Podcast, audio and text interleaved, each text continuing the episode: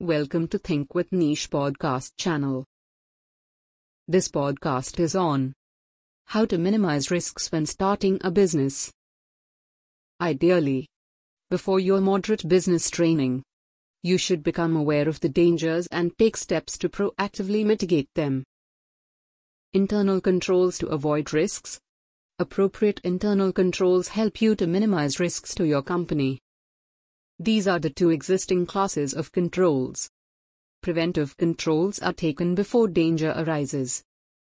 They help keep you away from the dangers of the skill and create inevitable contingencies for later. Detective controls are carried out after damage has been caused by a hazard.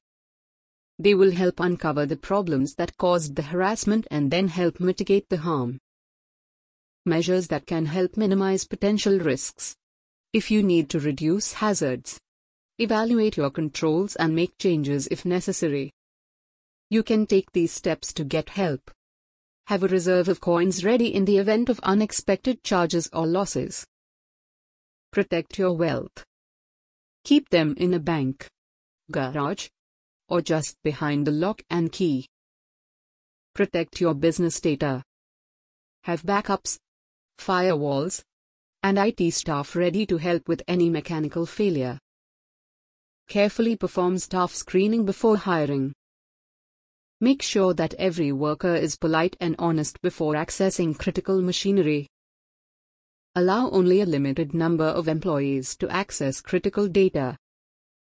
Create specific departments in your company to solve specific problems, such as be human resources, finance, etc create some form of evidence and stability in sensitive transactions and movements. Perform an internal audit or an inventory assessment to make sure there are no issues. Review your general corporate performance standard and develop methods to improve it. To be financially sound, your company must have adequate internal controls in place. A security plan helps you make more choices when dealing with hazards.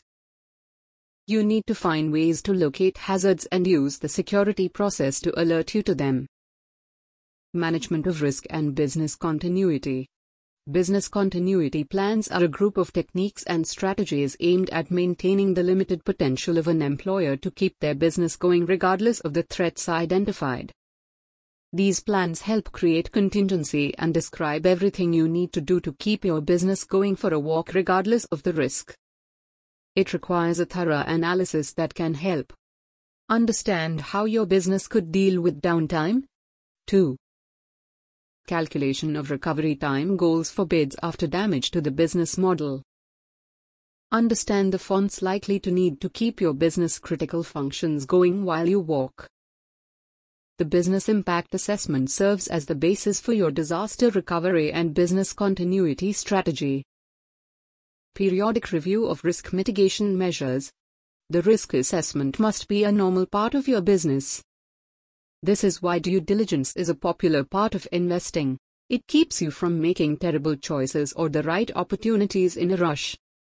Also, you enable a boom in your profit margin by using a huge variety.